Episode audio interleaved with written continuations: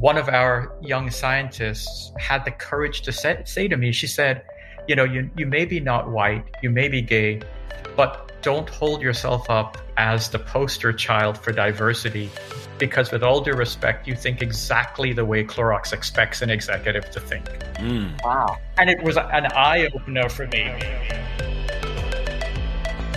Welcome to Lead with Your Brand, the podcast that explores exceptional career success stories, inspiring and insightful personal brand journeys that answer the question Are you coffee or are you Starbucks? Fascinating conversations with leaders about their career breakthroughs from entertainment, tech, media, and more. You'll learn how they've turned up the volume on their brand to unlock success. Firsthand, uncensored, and real, as told by people who've been there and plenty of inspiration and practical tools to help you lead with your brand every day as you drive towards your next career breakthrough. And now, here's your host, personal branding expert, diversity advocate, and keynote speaker, Jason Patria.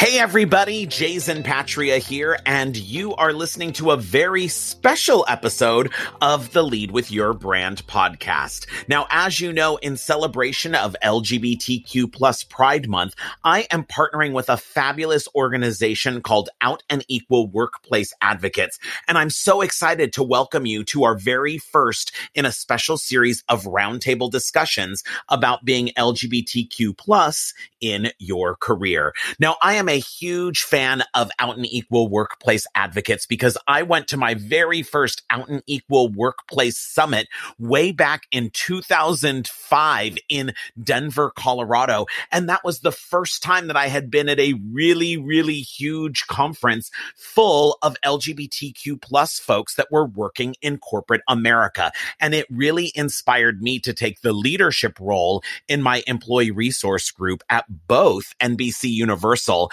and General Electric, who at the time uh, owned the company.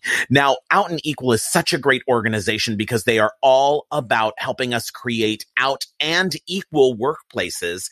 And the Out and Equal team has done an amazing job creating a discussion guide that goes along not only with this special roundtable show, but also our five weekly episodes in June featuring all amazing executives and leaders who just happen to identify as LGBTQ plus. So make sure that you download the free guide at leadwithyourbrand.com backslash pride to get your copy and have a great coffee talk with your employee resource group or your friends. Now, in today's special episode, we are exploring the intersection of race and being LGBTQ plus in your career and at work. Now, you all know that this is a topic that is very very special to me growing up as a multiracial person with a white mom and a dad that is Filipino Hawaiian and Hispanic. I know exactly what it's like to come from a family where people are all sorts of different shades of color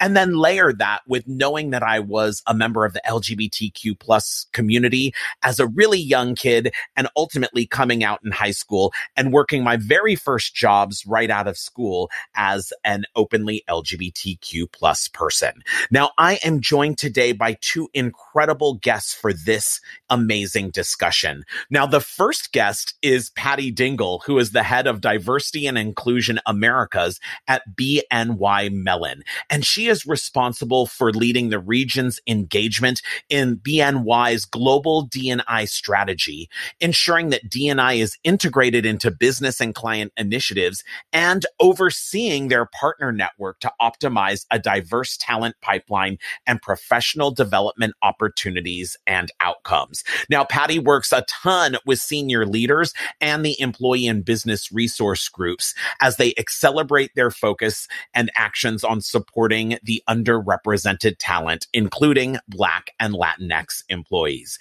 Now, prior to joining BNY Mellon, Patty was with Visa, where she focused on similar initiatives and played an integral role in designing an underrepresented talent strategy. Our second guest is Dr. Reza Rahaman, who is the Bernard M. Gordon Industry Co-Director and Senior Lecturer at the Gordon MIT Program in Engineering Leadership. Now, Dr. Rahaman returned to MIT in 2018 after a 29 year career in the consumer packaged goods, pharmaceuticals, and agricultural chemical industries.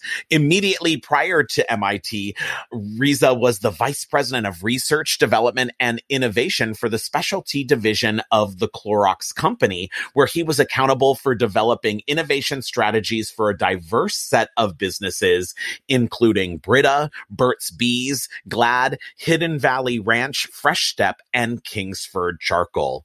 Now, Reza is passionate about workplace equality. He was previously the executive sponsor of the Clorox Pride Employee Resource Group, and he's a proud member of the board of directors directors of Out and Equal Workplace Advocates. I'll be back in just a couple of moments with my conversation about the intersection of race, ethnicity, and the LGBTQ plus community in just a moment.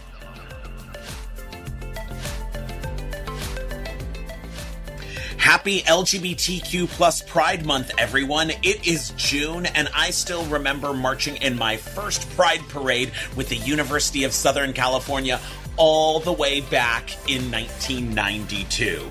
But you know, even though most of our Pride celebrations in person have been canceled, it is still a great time to do a little bit of self reflection and personal development. Now, the Lead with Your Brand podcast has partnered with the Out and Equal Workplace Advocates, an incredible organization that advocates for workplace equality. And each week in June, we'll be featuring an out leader with an amazing career story and personal brand journey to share.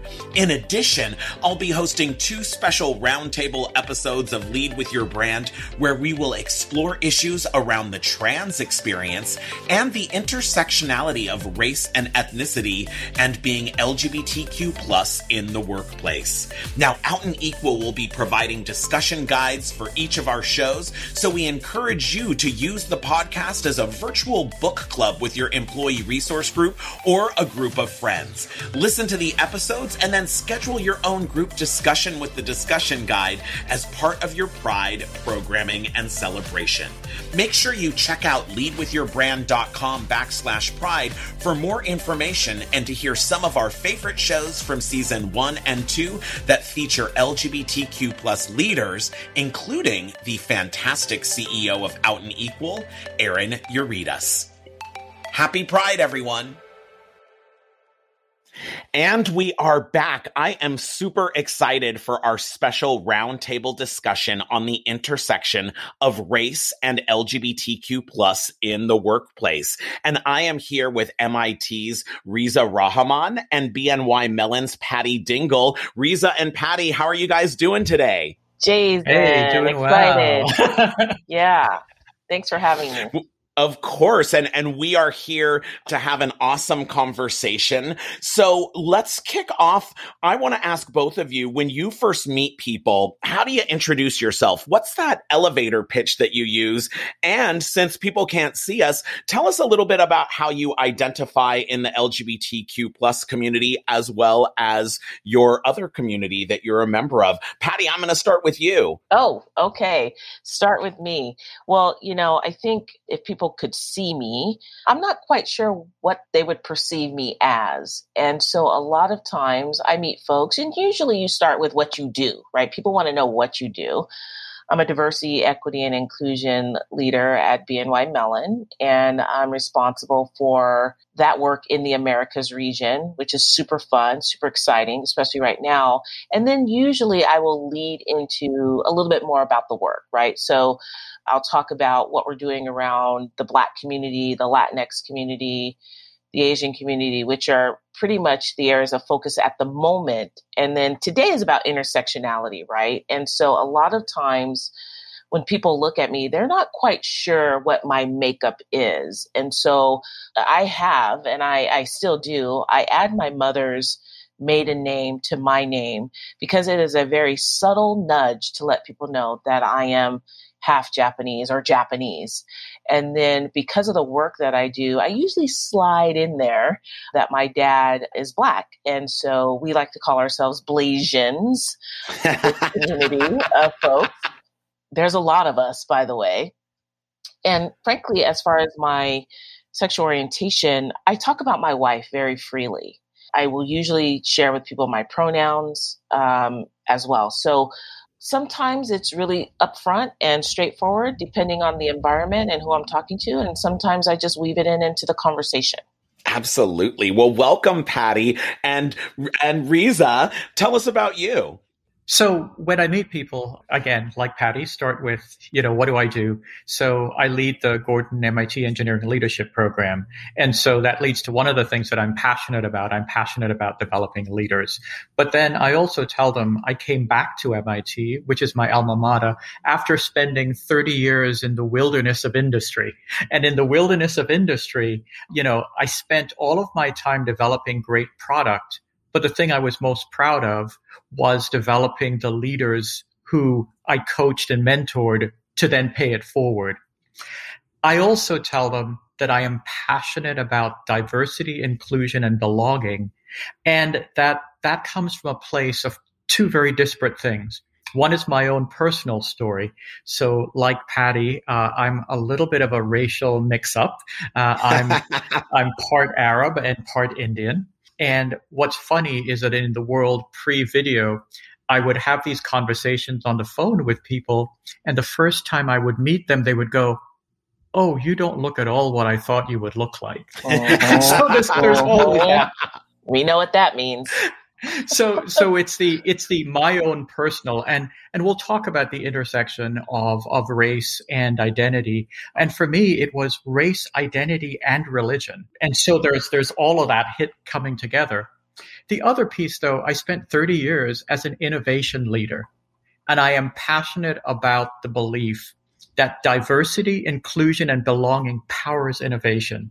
And so my passion for this work comes both from a personal story and from an effectiveness story in terms of driving innovation like Patty, um, you know, my husband and I have been together for 22 years now, and he just he flows naturally into the conversation, um, and so yeah.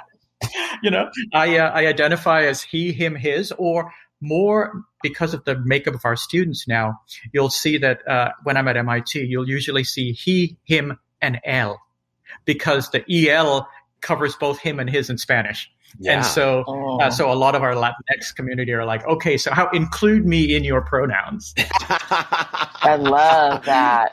I wrote that down. Yeah. I love that and everyone listening you can write that down write that down too. Now the great thing the reason why i wanted to talk to both of you is we all met at out and equal because yes. it's such an amazing organization that is really at the forefront of driving inclusion and equity for lgbtq plus people in the workspace. So i have to kick off at pride month and really ask you two to share how has being out in your career impacted your success that's a great question because you said impacted your success. I love that approach to the question. So, Reza, if you don't mind, I'd, I'd love to share a little bit of that. Absolutely. Go for it. Listen, I'm in the diversity, equity, inclusion space, right?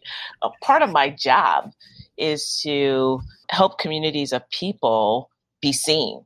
And because I'm part of the community, multiple communities, I think my ability to understand and literally walk in their shoes. I mean, it, it just provides me with the opportunity because I'm at, I'm the one at the table, right? And I'm able to share that perspective. And because I'm sharing that perspective, I'm literally trying to get people to understand what it's like to be in other shoes. And these are people that are, you know, part of the majority most of the time. And that has driven my success because, in a way, where some people are not at the table, they're not in that seat of influence. I think I've been able to really move things and shift things in a way that is aligned with the business. It's aligned with our employees feeling valued and feeling like they belong. But also, it's kind of like one of those things when your employees know that you're part of their tribe, there's a trust factor there mm-hmm. that you may be privy to things that others may not know. and I can take that and that can help influence maybe programs, initiatives, efforts, etc. So I think success is the, the, relative word here. And I think anytime an employee comes to you and says, thank you, uh, I never felt like this before anywhere else. We have a lot of big wins every day, a lot of little wins every day. And I think we miss that. And so success for me comes in a lot of forms, but that trust factor and knowing what people are going through is the differentiator. And, and Reza, go t- talk to us. You you kicked us off about it being about innovation. So, as someone that focuses on innovation, how has being out been successful for you? So, I, I think it's been critical, but I want to start one step back because I'll say that for the latter part of my career, sort of truly living my authentic self at that intersection has been a critical part of why I've been as successful as I was. But I also want to make sure that people know that this has been a journey. Mm-hmm. And even if you don't feel like this is where you are now, don't beat yourself up for it. Um, you know, when I started, there were two very disparate things that I needed to figure out. One was just coming to terms with my authentic self for myself. As someone who's non white, who is gay, and who was Muslim, I was an internal bundle of contradictions, just trying to figure out how I came to that. And then, secondarily to that, it's this concept of how do I find the right place for me? Mm-hmm. I think, oh. like a lot of college students, when they uh, you know leave school, I was interested in terms of was I going to be doing interesting work? Where was I going to be geographically? What's the oh. company's reputation? How much was I going to be paid?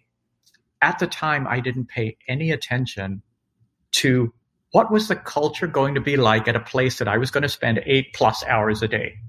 And I'll tell you, that was a mistake because I landed in a place that was a good old boy network mm. where I didn't look like anybody else and nobody sort of maybe wanted to make me feel like I belong. And so I think it took a while before what was distinctly a disadvantage at the start of my career, I became comfortable enough to own it and to make it an advantage. And so, you know, the one of the lessons that I would leave with with the, the listeners is sometimes if you look around you and you realize you're in the wrong place, then find a better place uh-huh. because yeah. you deserve a place where you can live your authentic self. But, you know, fast forward, yes, coming out was about being more comfortable myself because to the to the extent that I don't have to waste all that emotional energy, I can be way more effective. I'm not doing stuff that I don't need to. But at some point, that switch flipped.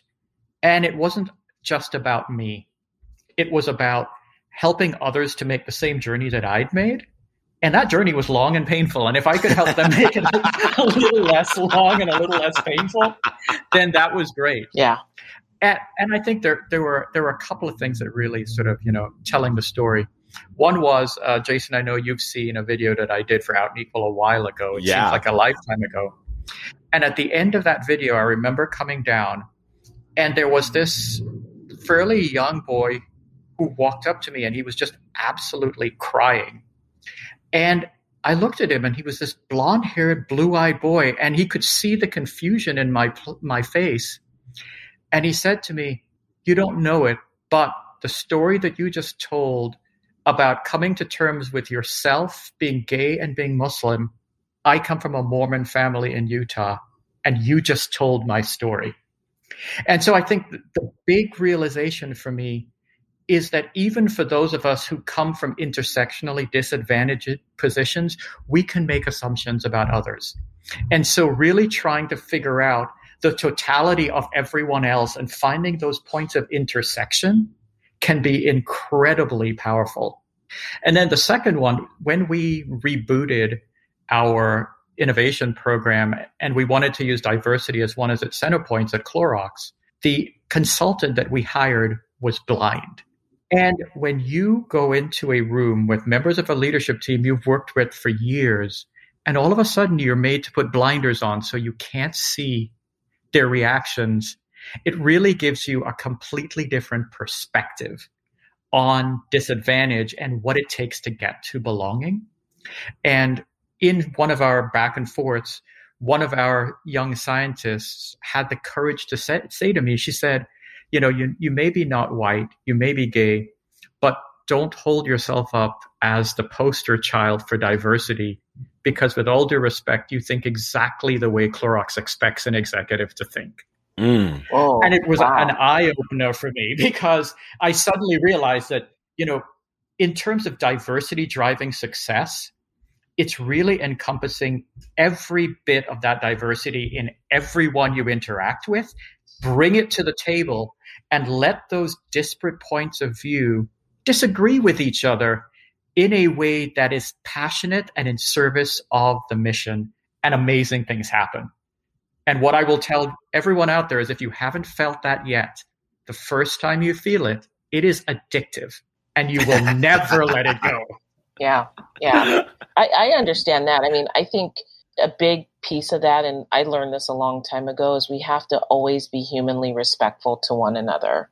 You know, when you do that and you approach things that way, when there's tension or when there's disagreement or when there are opposing opinions, you know, and you assume positive intent and you have positive intent and you use appreciative inquiry, you know, asking people to help you understand, you tend to get where you're trying to go in a way and it's not faster. This this takes a long time right? But you don't have to course correct as much. You don't have to pivot as much.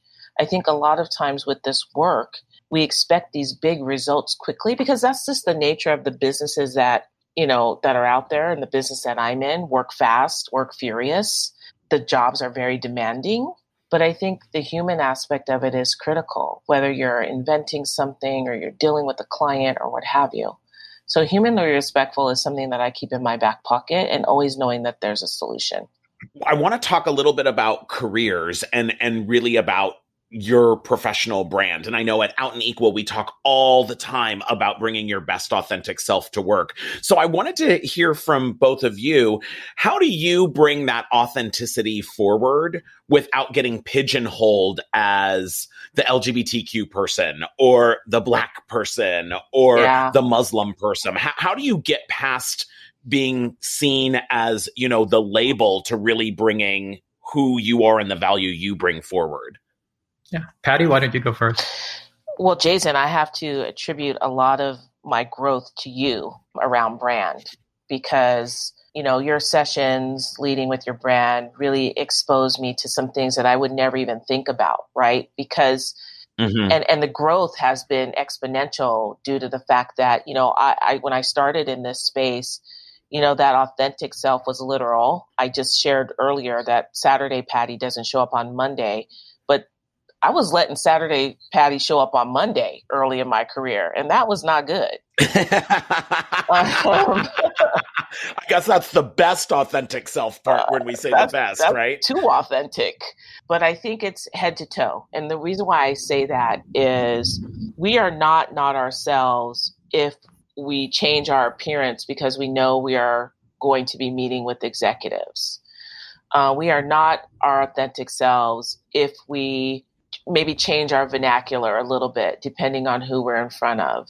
And so when it comes to brand, I think, you know, you have to be nimble and flexible and understand that those are your, there are multiple authentic selves, but it's really smart when you could read the room and adjust yourself to get what you need to get right? And mm. so I'm going to meet people yeah, where about they. The strategy. It's about the strategy. I'm going to meet people where they are, and also if I find out that, you know, you love X, Y, and Z, I might even start the conversation with that. You know, and if I have a connection with that, because there's nothing greater than making a personal connection with someone in the business world, because then you have you're in, you're kind of in, right? And then you could, I, as I say, I like to throw the hook out, hook them, and then reel them in. And then once you hook mm. them and reel them in, then you could start talking about maybe some of the things that may be a little bit uncomfortable or some of the things that are a little bit deeper, building the relationship with folks. So this idea but you got to hook them first you got to right? hook them first and you have to figure out how to do that and you're not going to do that if you show up in a business environment with cargo shorts on and birkenstocks.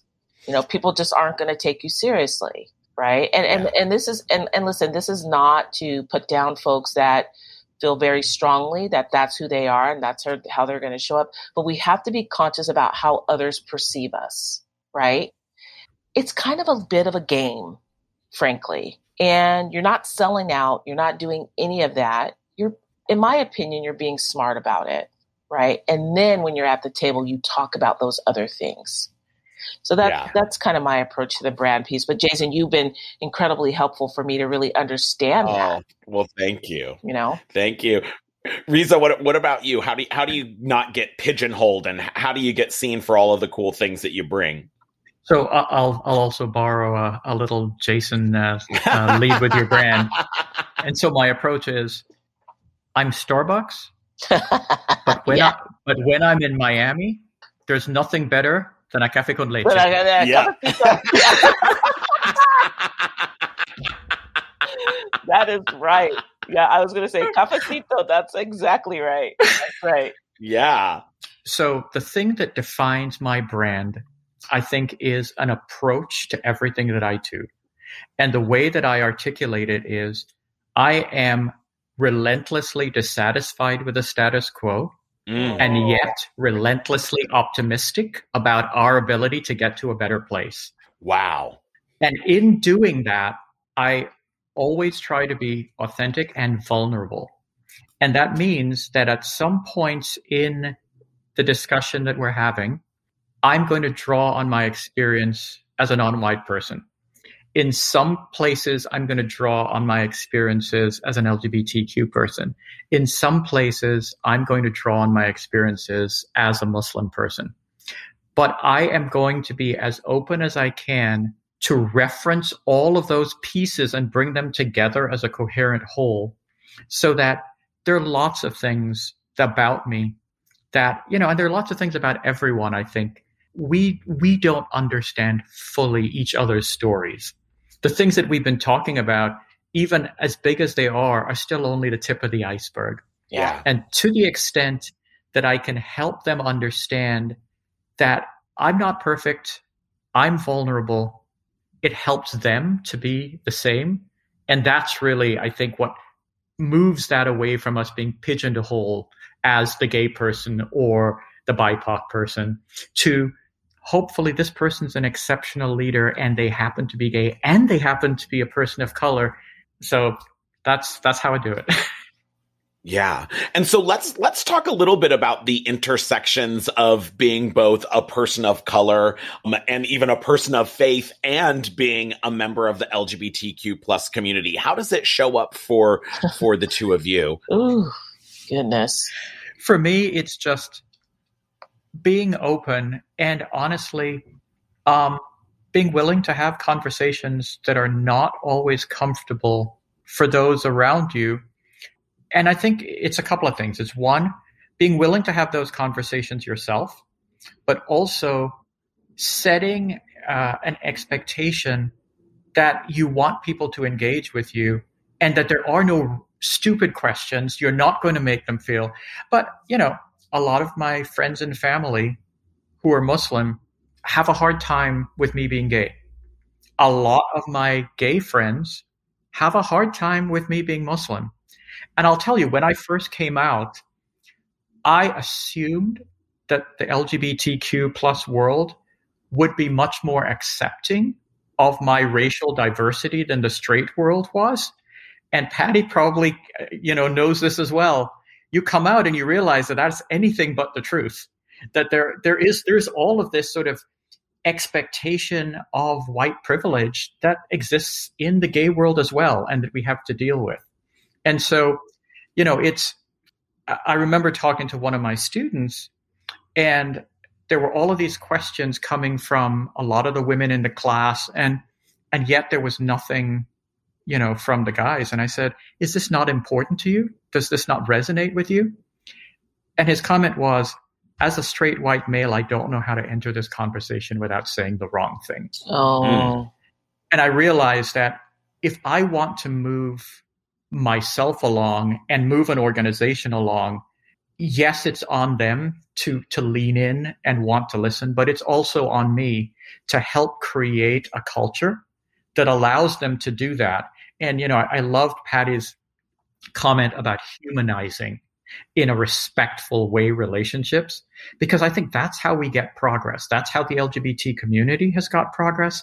That's how so many of the communities of people of color have got progress to the extent that others can see us in our whole identity as not just LGBTQ, as not just people of color, but as little points of light in that beautiful mosaic of life where everyone can shine in their own particular color, that's how we get to a better place. So for me, that's been sort of the I want to show up not just as someone who's not white, not as someone who's gay, not as someone who's Muslim, not just as a leader or an innovation person, but I want to show up as someone who can connect with people and help them understand how they can get to a place that they are that accepting and open to others too. Mm-hmm, mm. mm-hmm. And I want to add to that that I think it comes from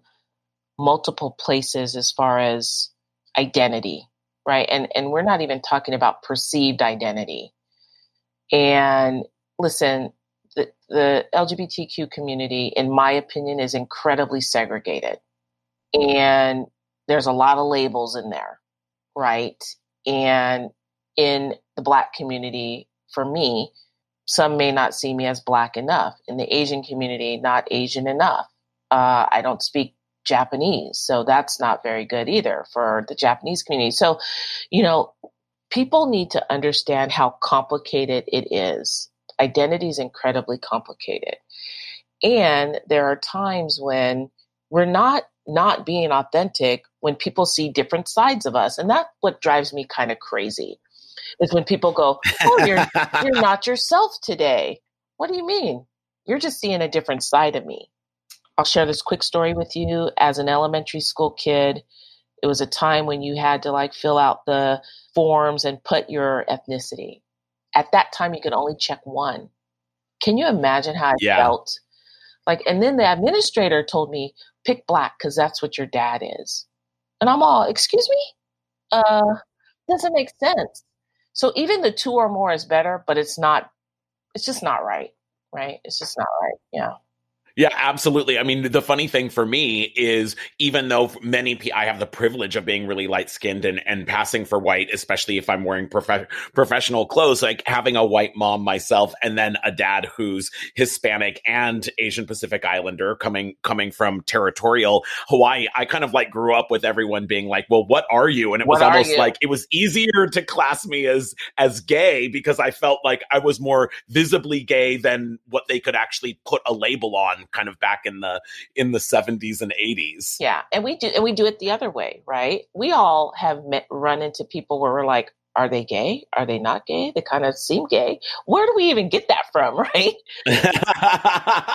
and, and, and, and you know, it, it is so prevalent because we, for some reason, as humans, we need to I we need to know people's identity. For what I, I still don't know why, but we do it every day. Oh, hmm, I always get the, oh, that's interesting. That's exotic. But if you knew, if I, if you knew where I grew up, I grew, grew up next to a military base down on the Monterey Peninsula in a little town called Seaside. And I pulled out my third grade class picture and everyone looked like me except for two blonde, fair skinned students. So I grew up with the opposite. I was the yeah. majority. Yeah. Yeah. You know, this classification thing is, is, interesting or putting people in boxes. You know, when I was running the LGBTQ plus employee resource group over at NBC Universal, I was always so fascinated when we did big diversity events. People only perceived the white men there to be part of the LGBTQ plus community and all of the members that right. were people of color or women, they were like, oh, well, you're part of Unidos or you're part yeah. of the API group or you're part of the women's network. And, and, and those members would literally be saying like, no, I'm part of pride. I'm part of LGBTQ plus because mm-hmm. it was almost what people didn't expect that, right? Perception. And that takes me to, to two, two really interesting places. So the, the first is this sort of the, how do you get past that perception? And sort of, you know, we say um, for many of us, coming out as LGBTQ is not something you do once, but something yeah. you do hundreds and hundreds of times. Coming out as LGBT plus and also authentically with all of the other dimensions is a coming out process, even to those who you've already come out with on the LGBTQ. And so it it is it's a constant, I think, dialogue and helping people to to understand.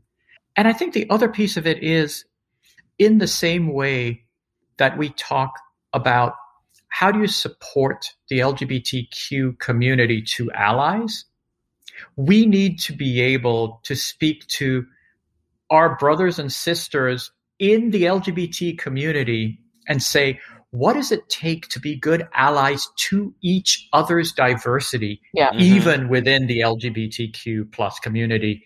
Because even within our community, there are such differences of privilege and disadvantage. And there are parts of our community that no matter how much we feel we may have been disadvantaged are suffering so much more than we are. And we need to embrace them wholly and fully because at the end of the day, if any of us is not equal, if any of us doesn't belong, none of us are equal and none of us truly belong. Yeah. And I would add that to your point, understanding the inequities because just because you're, you're let's just say a gay white man, you're not going to understand my struggle. You're really not. And so, how to be an ally when you need an ally I think is really important. But it's also really educating yourselves around the suffering that you know African Americans, Black Americans have gone through because empathy is the key here. We're not yeah. saying that one is suffered more than the others, but let's face it, in your in your shoes, someone may someone may feel that in their shoes, right? Like no one can argue with me that the black community is the only community that were ever stolen from their land and, and created, you know, this United States as we call it. But at the same time, I'm not going to make it seem like that that overshadows what your suffering was. I, I, hope that makes sense because I've heard people go try to connect so much with folks. They're like trying to connect where they're like, well, well, I'm gay. Well, no, thank you, but it's very different right? Mm-hmm. It's, it's very different. So we got to be aware of that. Even for us on our own personal journeys, you know, if I think about 30 plus years ago when I was first coming out, I could never hide the fact that I was non-white, even though people could never figure out how to cate- categorize it. mm-hmm. Yeah, it's but true. 30 plus years ago, if someone asked me what was the, the the thing of the rest of your identity that scared you the most, it would have been being LGBTQ. Uh-huh. Mm. In the last four years, if someone had asked me what scares you more, it wasn't being LGBTQ, it was being Muslim. Oh. Yeah. And so I think just understanding that for each of us, even on the various facets of our being, it will change over time in terms of what perceived advantage or disadvantage looks like. Yeah. And depending on where you are, too. Absolutely. You know, I worked, I was in Dubai and I would be oftentimes in my Uber and they would ask about my husband. And I was not going to sit there and go, this is a coachable moment. No, no. I was like, oh, he's fine. And fortunately, my wife, my wife's name is Robin. So there you go. Yeah. but I didn't feel like I wasn't being authentic. I was just being safe. Yeah. Yeah, absolutely. You know? So, so tell, talk to me a little bit about allyship. What is something, give me an example of where someone that you know has been a great ally in the space to help bring your full self to work? Can I just share? I got to share this. I have one of the most amazing leaders at BNY that, listen, I think it, it's as simple as this. She's approachable. She uses the right terms. She does it in a way where it's not awkward. But she, you know, she practiced, right? Like getting, making sure the LGBTQA and what that means, putting her pronouns, talking to other people about, oh, you know, Patty and her wife, yada, yada. So it's to our point where we were saying earlier, like how we just weave it in. She weaves it in. Like it's like conversation and she doesn't make a big deal out of it. But that's a great inclusion nudge when you don't make a big deal out of it in a room full of people that think it's a big deal. you know what I mean? yeah. You know, so that yeah. that to me is like the best thing an ally can do. You uh, know, and I'll tell two really quick stories. So the first one, you know, early on in my career at Clorox, my husband James didn't really like to associate much with the Clorox folks. He would be like, "No, no, no, they're keep, keep that. That's I'm there." Good. Yeah. One of, one of our that. friends, who was a marketing director, was a really good friend of ours. Had traveled very much with us, and she was having her 40th birthday party, and she she said, "Hey, I want James to come to this," and I said. Beata, if you can get James to agree to, more power to you. We're coming. and of course she did. She and while we were there, the woman who at the time was Clorox's chief operating officer came up to me and she said, Hey, I hear that your partner's here because that was before we could be married. I really want to meet him. And it seems like just in that one moment, I think I, it finally hit home that I was in a place where the fact that I was LGBTQ wouldn't stand in the way of my career oh. mm. and that she was interested in all of me. And so that just sort of simple act, you know, to, to Patty's point of human, just human kindness and respect was, was an incredible piece of allyship. And then the second, you know, the person who was my boss, at the chief innovation officer at the time at Clorox, Wayne Delker, became the executive sponsor for Clorox Pride Employee Resource Group before I took over that. And you know, we we for Pride we give out you know all of the the stickers you can put out, everything like most companies do. And he came a couple of months later and he says, "I did I did an experiment and I need to tell you about it."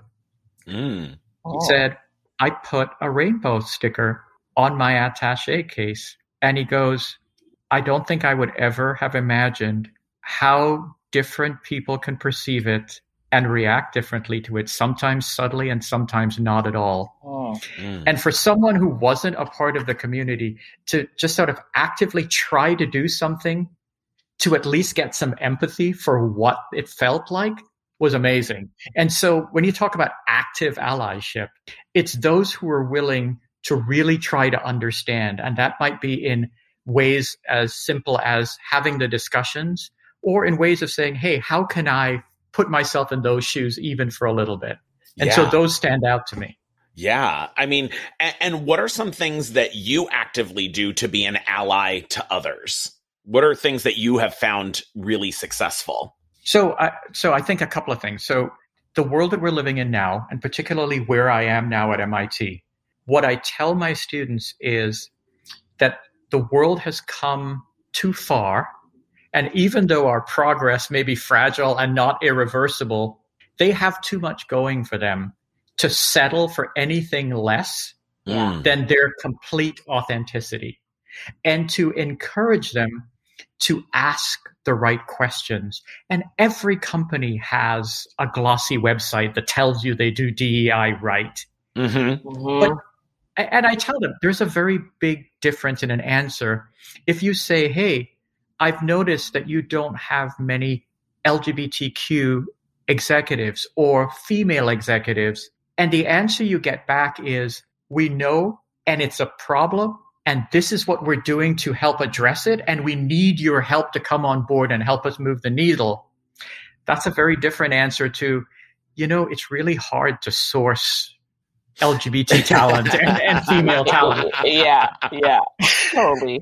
and in totally. those answers are completely different.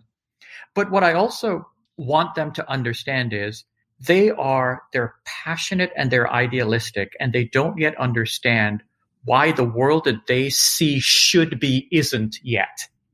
And so what I help to try to, to let them understand is to give them a, a framework of the world that it is, to go with the framework of the world they want to be, because context helps them to be change agents. Uh-huh. Yes. It helps them to understand how to move that to a place. And so I would say, as a mentor and as an ally, it's trying to understand for each of their individual situations what might help them to fully bring their authenticity to their daily lives and how they might use that authenticity to help change the world for the better. I, I have no choice. I have to do that work. I call myself an accomplice. Like I'm gonna help you. I'm gonna drive the getaway car for you. I'm not gonna ask you any questions. I'm just gonna trust you. You jump in and where you need to go. Uh, but seriously, I, I for me, picking up the phone when someone needs to talk, letting them know that I got their back all the time. I think I spend a lot of time just kind of individually talking to people and I connect the dots. And and a great example of that is I've been in this this space for a long time and I know a lot of people and someone comes to me and says they need XYZ, okay, let me connect you. So it's that constant hustle of not only connecting people within my community, but also if someone is saying, Hey, I, I have this challenge or I have this opportunity, it's helping them figure out how to navigate. So it's very like action oriented, right? And then there's also the other pieces about constantly correcting people, coachable moments, we could say, with their with with me even language, right? I, I think I the other day I was telling people that, you know, black is now, you capitalize black now when you're talking about the black community.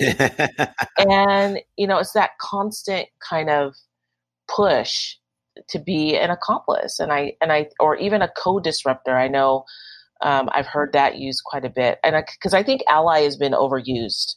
People have put like active ally in front of it. There's, there's the performative stuff that's going on, etc. Yeah. But but you don't need to say you're an ally. Just do it. Just do the work. Yeah. Show yeah. it, right? Show it. So time flies so quickly. Time flies. Give me your best career advice that you'd like to pass on to our listeners. I think the best thing I can share with folks is I learned this from a diversity practitioner years and years and years ago. Listen to everyone as if they were wise. Ooh, I love that. Reza, what about you? So, my advice is be yourself fully. There is only one of you. There is no one in this world who has the same intersection of experiences and talents that you do. It's those intersections that make you unique. And to the extent that you try to suppress any of them, you suppress something that is beautiful and powerful about yourself. So no matter how painful it might sometimes seem to be to really embrace all of yourself and bring all of yourself to the table, it's absolutely worth it. Well, Reza Rahaman and Patty Dingle, thank you for bringing all of your fabulous self and intersections to the conversation. It was great talking to both of you. Thank you for having me. Jason, it's always a pleasure interacting with you. Patty, it's so great to see you again.